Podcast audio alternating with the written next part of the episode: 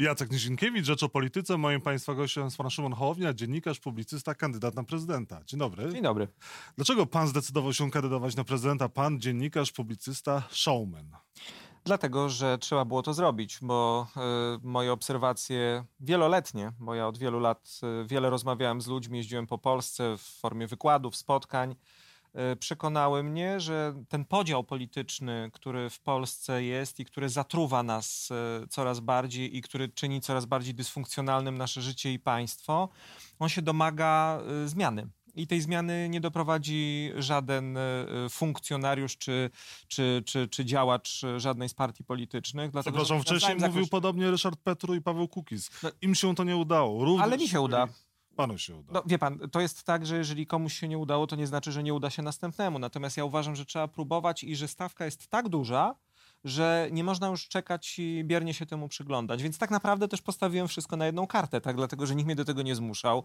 E, nie poszedłem tą drogą, którą mógłbym, czyli nie poszedłem do działaczy PiSu i, czy Platformy i nie zaproponowałem swoich usług, tylko z głębokiego przekonania, że to uzdrowienie systemu, czy próba zaczęcia uzdrawiania tego systemu musi przyjść spoza partii zdecydowałem się zrobić to, co teraz robię i postawić wszystko, nazwisko, życie, e, pieniądze, e, znajomych, czas na, na jedną kartę, bo uważam, że warto. I warto to zrobić, jakkolwiek by to y, może dla niektórych banalnie albo jakoś tak powiedziałbym y, PR-owo nie brzmiało. Ja to robię naprawdę dla swojego dziecka, y, bo ja nie będę mógł jej spojrzeć w oczy, kiedy mnie zapyta za, za, za tych kilka czy kilkanaście lat, tato, miałeś trafne uwagi, miałeś słuszne myśli, ale dlaczego chcesz mi zostawić tylko biblioteczkę? Dlaczego pan zaczyna od takiego dużego C, i od razu wybory y, prezydenckie. Nie chciał pan wcześniej może podziałać w samorządach, wdrożyć się w ten świat polityki. Ale wie pan, to nie, nie, trzeba mieć doświadczenia politycznego, trzeba mieć doświadczenie w działaniu. I polska konstytucja w 127 artykule wyraźnie o tym mówi. E, nie wymaga od kandydata na prezydenta e, tego, żeby był w partii, tego, żeby był wcześniej posłem, wiceministrem. Prawda. Wymaga tylko jednego, żeby poparło go 100 tysięcy obywateli. Żeby 100 tysięcy obywateli zdołał przekonać do swojej wizji. Nie będzie miał pan problemów z zebraniem podpisów? E, nie wiem, natomiast liczę, że nie, dlatego że mamy bardzo wielu wolontariuszy wolontariuszy, bardzo wielu zgłoszonych, y, fantastycznych ludzi w całej Polsce, którzy chcą nam w tym pomóc, więc nie wiem, czy zbiorę 100 czy 200 tysięcy, ale będę starał się bardzo, żeby zebrać tych podpisów y, jak najwięcej. Tu chodzi o wyzwolenie też pewnej energii, pewnego ruchu społecznego. Ja jeszcze tylko wrócę, bo to jest ciekawe pytanie do tego, dlaczego od prezydenta, dlaczego od wysokiego C. Mhm. Bo nie ma innej drogi. Gdyby były jakieś inne wybory, które mogłyby rzeczywiście pozwolić wprowadzić do tego systemu ten bezpartyjny, nowy bezpiecznik yy, i wyborca byłby ogólnopolski, Polski, okręgiem wyborczym mogłaby być cała Polska, to można by się było zastanowić. Natomiast to są jedyne wybory, w których człowiek, który nie ma za sobą struktur partyjnych, nie ma za sobą całego tego bagażu, który teraz organizuje nam scenę polityczną, może wejść i powiedzieć: Słuchajcie, musimy sformować zupełnie nową większość polityczną, bo tym skończyłaby się moja wygrana. E, I to by była większość niepartyjna albo pozapartyjna, bo tak naprawdę grupująca e, do tej wyborców e, innych partii, którzy do tej pory gdzie indziej lokowali zaufanie. Czyli nie zamierza pan poprzestać na wyborach prezydenckich? Chciałby pan zbudować jeszcze jakąś e, siłę polityczną, jakieś ugrupowanie, jakąś frakcję? Wie pan, to jest bardzo trudne pytanie, dlatego że teraz naszym celem zdecydowanie jest wygranie wyborów prezydenckich. Nie mamy innego. To jest prosta opowieść o człowieku, który wchodzi do składu z narzędziami i widzi robotę do zrobienia, więc teraz musi wziąć to narzędzie. Po wyborach majowych będzie inna sytuacja i być może trzeba będzie sięgać po inne narzędzia. Wtedy się nad tym zastanowię. Jedno jest pewne. E, nie można tej całej energii, którą ja teraz widzę, jeżdżąc po Polsce, rozmawiając z ludźmi, widzę, jak to budzi w nich nadzieję, jak oni się otwierają, wchodzą na spotkanie poobijani, sfrustrowani y, tym, jak się mają polskie sprawy, a wychodzą naładowani nadzieją. Tego nie można zostawić. Może dlatego oni przychodzą, spotykają się z panem, bo przyjeżdża znany człowiek z telewizji. Myślą, a Prokop też jest? Ale y, wie pan, Prokopa po pierwsze nie ma ze mną na spotkaniach, a po drugie, nawet jeżeli przychodzą z takiej właśnie ciekawości, a pewnie część z nich przychodzi, to wychodzą z zupełnie inną myślą, bo my na spotkaniach nie rozmawiamy o programach estradowych i o dokonaniach y, y, tego typu, tylko rozmawiamy o Polsce. Rozmawiamy o tym, co się teraz w Polsce dzieje, rozmawiamy o tym, jak, jak wyjść z tego klinczu, jak sprawić, żeby to, co się dzieje teraz w naszym kraju, czyli to poczucie, które wielu ludzi ma, jakiejś wojny domowej, która tak naprawdę, jak się otworzy internet czy media się toczy, e, żeby, żeby, żeby coś z tym zrobić, żeby to nasze państwo zeszło z wielkich haseł na ziemię, żeby zaczęło rzeczywiście, odzyskało sprawność, zdolność rozwiązywania realnych problemów, które ludzie dzisiaj mają, a nie wznoszenia okrzyków. Pan posługuje się w tej chwili takimi wielkimi hasłami, ale co konkretnie pan chciałby zrobić jako prezydent Polski? Proszę pamiętać, że y, i to przez, całe, przez cały okres kampanii wyborczej trzeba będzie o tym pamiętać, że będziemy mieli wielu kandydatów na premierów, którzy będą udawali kandydatów na prezydentów, czyli będziemy mieli obietnice składane w kampanii prezydenckiej, które może dowieść, mówiąc językiem kolokwialnym, tylko rząd. A więc już widzę, że niektórzy moi konkurenci wyciągają elementy programów partyjnych i mówią: Ja wam zrobię to, ja wam zrobię tamto. Nie zrobisz, jeżeli nie będziesz miał większości w Sejmie. Od prezydenta trzeba wymagać pewnej wizji, od prezydenta trzeba wymagać ustawienia pewnych priorytetów. Od prezydenta trzeba wymagać tego, żeby był rodzajem kamertonu, który nadaje ton dyskusjom. I ja ten ton chcę nadać w bardzo konkretnych sprawach. To znaczy chcę jasno powiedzieć, jak moim zdaniem powinno dzisiaj wyglądać bezpieczeństwo narodowe, jak powinniśmy o nim myśleć e, w wielu aspektach, bo to nie jest tylko kwestia zakupu uzbrojenia dla polskiej armii, ale to jest też kwestia bezpieczeństwa e, cyber, w cyberprzestrzeni, które coraz przecież ważniejsze się dla nas staje, bezpieczeństwa epidemiologicznego, o którym teraz rozmawiamy, bezpieczeństwa na bardzo wielu płaszczyznach, spoistości społecznej, która rozbija rozbijana na tysiąc różnych sposobów sprawia, że może zostać zachwiane nasze poczucie bezpieczeństwa i niepodległość wręcz. E, druga kwestia to jest, e, to jest kwestia klimatu i środowiska naturalnego. To jest rzecz, która jest absolutnie moim konikiem, jest mi bardzo bliska. Ja siedzę w tym od, od dłuższego już czasu, dlatego że uważam, że nie ma dla nas ważniejszej sprawy, mhm. bo to jest kwestia biologicznego przetrwania y, naszego społeczeństwa, ale to też jest kwestia, która jest ekumeniczna, bo czy masz y, poglądy lewicowe czy prawicowe, czy jesteś katolikiem, czy, y, czy, czy, czy, czy ateistą, y, to kwestia wody i powietrza jest absolutnie fundamentalna. No i wreszcie Polska samorządowa i ta działalność obywatelska, która w tylu miejscach Polski wspaniale kwitnie i nie wolno wolno temu przeszkadzać. Ktoś musi stać na straży tego, e, e, żeby, to, to, to, to żeby ocalić to, co, co najlepsze e, wyrasta wciąż w bardzo wielu miejscach Polski. No i wreszcie kwestie związane z ustrojem i taką stabilnością, która, która mam wrażenie w Polsce zaczyna być coraz bardziej zachwiana.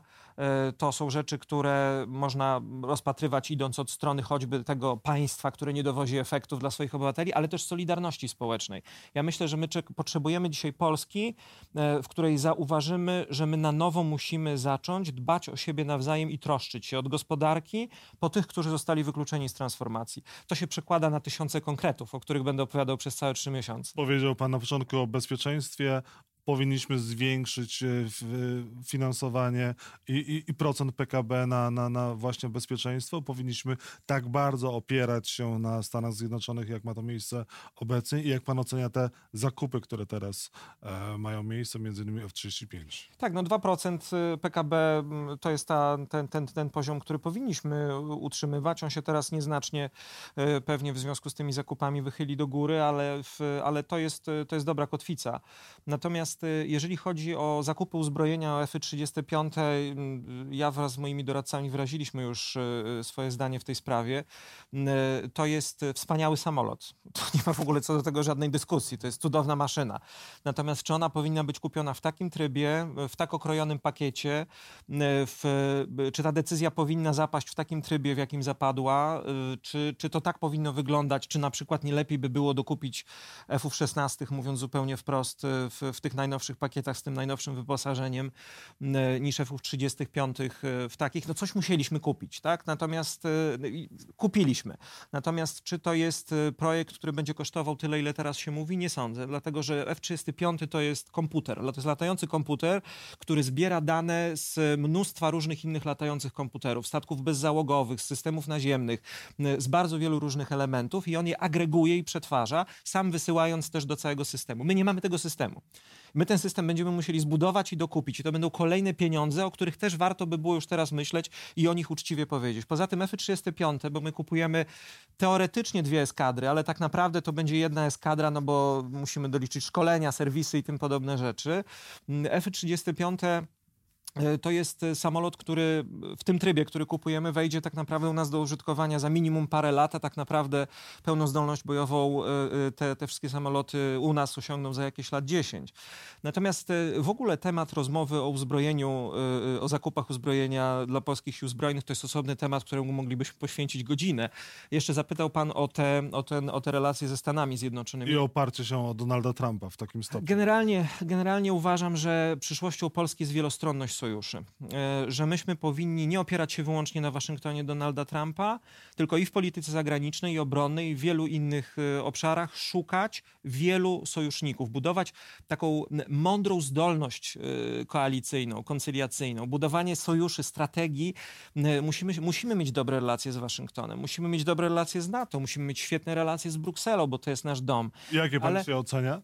No, wie pan, one się same oceniają. To, co mówią o nas urzędnicy Komisji Europejskiej, to, co mówi się o nas w Brukseli, to, co dzieje się w, w tle tego całego kryzysu związanego z sądami. Wie pan, to nie są łatwe czasy. Jak dzisiaj sobie o tym myślę, to mm, jeden z moich znajomych wyraził taki pogląd, że jak patrzy na Brexit, który się przecież teraz e, w tych dniach rzeczywiście formalnie dokonuje, to myśli też e, o e, polskiej reformie sądownictwa, czy tym, co się z tą reformą robi. Że myśmy doprowadzili do takiej sytuacji w tym świecie postpolityki, w tym świecie wznoszenia jakichś wielkich haseł, walk, wojen, że giną gdzieś z pola widzenia problemy, takie realne problemy nas, naprawdę nie zmienia się jakość naszego życia. Czy jakość naszego życia zmieni się przez te, czy zmienia się przez tę reformę sądownictwa, którą PiS e, z takim wdziękiem prowadzi? Tak utrzymują rządzący, tak utrzymuje prezydent Andrzej Gdzie? Duda również. Gdzie? Gdzie? W jaki Reforma sposób? jest potrzebna, Polacy jej chcą. Do czego potrzebna? Proszę, proszę zwrócić uwagę abstrahując Prezydent od wielu Andrzej Duda prawnych. spotkał się wczoraj z przedstawicielami partii. Co z tego wynikło? No, jak mówią, chyba niewiele, dlatego no że właśnie. prezydent e, podpisze. Gdyby e, pan był na tym spotkaniu, co pan by powiedział e, Andrzejowi Dudzie w sprawie ustaw sądowych? Że cały ten system prowadzenia tej, tego sporu wokół reformy, nazwijmy to tak, sądownictwa, przypomina mi postępowanie gospodarza domu, który w związku z powyższym, że są problemy z jednych lokatorów, zamówił bombardowanie, nalot dywanowy na ten budynek, chcąc go zniszczyć. To jest remont przez wyburzanie. To jest doprowadzenie do sytuacji, w której oczywiście, że były w Polsce problemy z sądami, z ich wydolnością, z tym czy innym sędzią, ale to są problemy, które rozwiązuje się skalpelem, a nie siekierą. Doprowadzając do sytuacji, jaką mamy w tej chwili, że ludzie idąc do sądu w swoich sprawach spadkowych, majątkowych, jakichś sporach, które toczą, nie będą mieli pewności po pierwsze, czy sprawa się odbędzie. Jeżeli się odbędzie bo może zostać zawieszona z wiadomych względów, to czy e, nie zostanie podważone przez drugą stronę orzeczenie, które zostanie wydane, zapanuje po pierwsze dualizm, będą dwa systemy prawne, bo tu już się nie ma gdzie cofnąć i albo będziemy e, obywatele wierzyli jednym sędziom albo drugim sędziom i sami będziemy musieli zdecydować, którym wierzymy, a po drugie to sparaliżuje naprawdę pracę wymiaru sprawiedliwości. To, e, to nie tak, że tam nie było problemów, natomiast to lekarstwo okazało się być nieporównanie gorsze od choroby. Andrzej Duda powinien zawetować ustawę? Bezwzględnie powinien zawetować ustawę. Co więcej, powinien jako prezydent, który powinien stać na straży spoistości całego narodu i na straży państwa i myśleć kategoriami państwa, a nie swojej partii politycznej, powinien być tym, który wykona krok do tyłu, bo tutaj tego, tego się nie da rozwiązać idąc już do przodu. Tu trzeba zrobić krok do tyłu, zrobić miejsce, żeby, żeby ten konflikt zacząć realnie rozwiązywać, ten spór zacząć realnie rozwiązywać. Ja się po nim tego niestety nie spodziewam, ale y, to nie jest chyba pierwszy raz, y, w, po którym y, nie spodziewam się od prezydenta, że uwzględni zapisy konstytucji, która przecież wyraźnie mówi o tym, jaka jest jego rola w całym tym systemie jaka jest rola niezawisłych i niezależnych od systemu partyjnego sądów. I proszę mi tu nie, błagam, tylko nie mówić o argumencie niemieckim, bo w Niemczech oczywiście politycy mają wpływ na to, kto sędzią zostaje, ale nie chowają list poparcia z tego, co zdążyłem się zorientować. Prezydent Andrzej Duda łamie konstytucję? Moim zdaniem tak, naruszył ją, jeżeli chodzi o kwestie związane właśnie z artykułem 10, 173, a więc e, kwestie niezawisłości władzy sądowniczej to, to, to nie mam co do tego wątpliwości. Kwestie naruszania y, y, przepisów obowiązujących w Polsce w związku z ułaskawieniem osób, które zostały y, skazane nieprawomocnym wyrokom, wyrokiem sądu, a tak się składa, że są y, byłymi partyjnymi kolegami y, prezydenta, to są rzeczy, które mi absolutnie nie mieszczą się w głowie. Prezydent Andrzej Duda w przyszłości powinien stanąć przed Trybunałem Stanu? Ja będę bronił tej tezy, którą już wielokrotnie wyraziłem, że Trybunał Stanu to jest ta strzelba, która wisi w polskim salonie od wielu lat, jeszcze nigdy nie wypaliła. Chyba tylko minister Wąsacz, z tego co pamiętam, miał, e, miał e, rzeczywiście uruchomioną tę procedurę. Najlepszym Trybunałem Stanu dla Andrzeja Dudy będzie jego przegrana w wyborach w maju tego roku. Prezydent ma inicjatywy ustawodawcze i jakie pańskie byłyby inicjatywy, z jakimi pan by pierwszymi inicjatywami wystąpił? Y, jest ich sporo, jest sporo tych pomysłów, Y, tylko, tylko proszę, proszę, proszę pamiętać o jednej rzeczy, że prezydent, y, tak jak ja myślę o prezydenturze, nie jest od tego, żeby wykonywać teatralne gesty, tylko rzeczywiście zmieniać rzeczywistość. A więc ja zacząłbym nie od y, y, samej inicjatywy ustawodawczej, która i tak by pewnie nie przeszła przez Sejm, jeżeli ten Sejm zostałby taki, jaki jest, ale na przykład od zwołania Rady Gabinetowej w sprawie kryzysu wodnego, który w Polsce jest ewidentny. Ja dzisiaj jadę do Ścinawy za chwilę, gdzie, gdzie, gdzie społeczeństwo lokalne doświadcza tego kryzysu w sposób naprawdę, naprawdę radykalny. Mamy w Polsce powiaty sokulski, sieradzki, w których w ubiegłym roku padało tyle, ile w Maroku. Y, To, to, to jest kwestia, która będzie miała wpływ na nasze życie, na gospodarkę, na wszystko. A więc to będzie pierwsza rzecz, którą moim zdaniem, jedna z pierwszych rzeczy, które powinienem zrobić Y, i y, powinienem spróbować zbudować, mam nadzieję, że mi się to uda, ponadpartyjną większość, e, która tym problemem się zajmie. Ale jest tym mnóstwo jeszcze innych rzeczy związanych e, choćby właśnie z poczuciem bezpieczeństwa obywateli, z tym jak skonstruowane są nasze relacje ze służbami specjalnymi. Przecież w Polsce nie ma instytucji, która pozwoliłaby obywatelowi sprawdzić, czy był obiektem zainteresowania służb specjalnych. E, Rzecznik Praw Obywatelskich proponuje tego typu rozwiązania. To są bardzo dobre rozwiązania, które powinniśmy jak najszybciej wdrożyć. Jest mnóstwo rzeczy, które chciałbym zrobić i przeprowadzić w obszarze solidarności społecznej, zmian ustaw, o pomocy społecznej, bo mam, sam mając kontakt z ludźmi, którzy podlegają w Polsce wykluczeniu z bardzo wielu różnych powodów i jeżdżąc teraz po Polsce, jeszcze bardziej spotykając się z nimi, widzę, ile tam jest palących spraw. Natomiast prezydent ma e, tę możliwość i tę, tę możliwość, że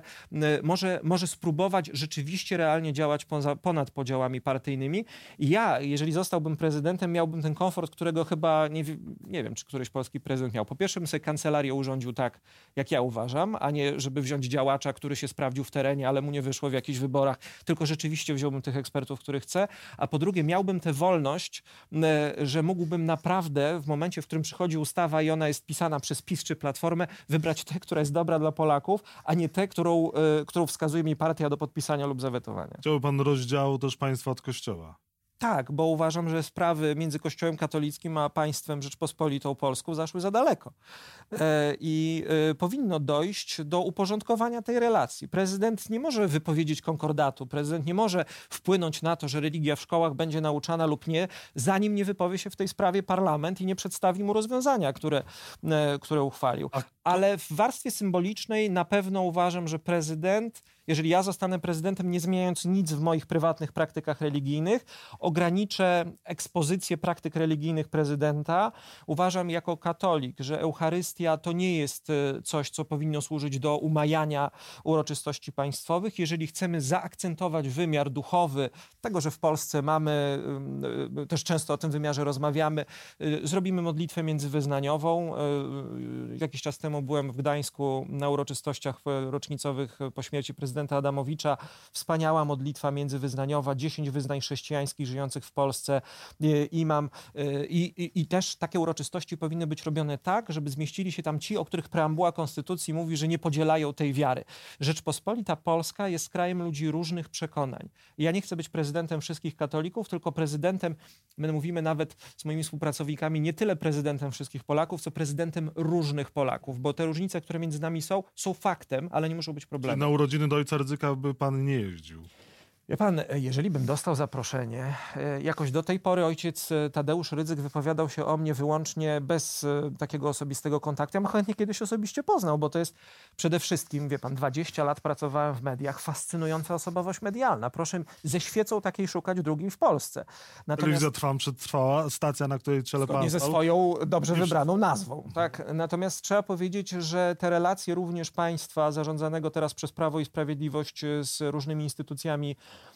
związanymi z ojcem Tadeuszem Rydzykiem, to jest też coś, na co trudno patrzeć e, ze spokojem. Natomiast ja zawsze chętnie spotykam się z każdym, więc e, jako były człowiek mediów e, z człowiekiem mediów i z nim chętnie bym porozmawiał. Dwa pytania na koniec. Kto za panem stoi? Kto sfinansuje pańską kampanię? To dyżurne pytania, które słyszę, bo, bo, bo Mimo, że pan na nie zrobił. odpowiada, Ja odpowiadam na nie często, ludzie wciąż pytają. Ale kto ja stoi za Hołownią? serdecznie odsyłam na profil Szymon Hołownia na Facebooku, na profil ekipa Szymona. Tam bardzo wyraźnie widać, kto za mną stoi.